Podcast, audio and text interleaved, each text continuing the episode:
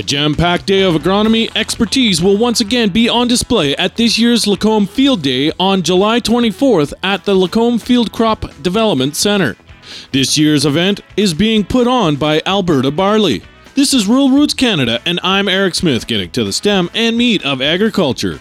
Dave Bishop is the chair of Alberta Barley. Bishop says there is a lot of information that will help everyone's operations. See what new varieties are coming down the pipe for selection in the future.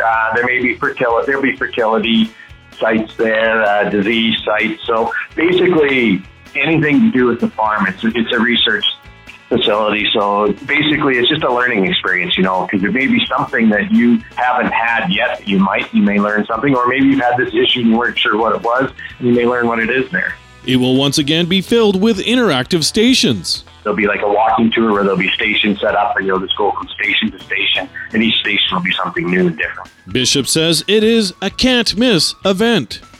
Just register and come out to it. It's always a very good event with lots of information. So if you've got time and you're around the area, show up and enjoy it. The day will include leading industry experts on new barley varieties, advancements in weed control, disease resistance, as well as presentations from Alberta Barley on different initiatives they currently have underway.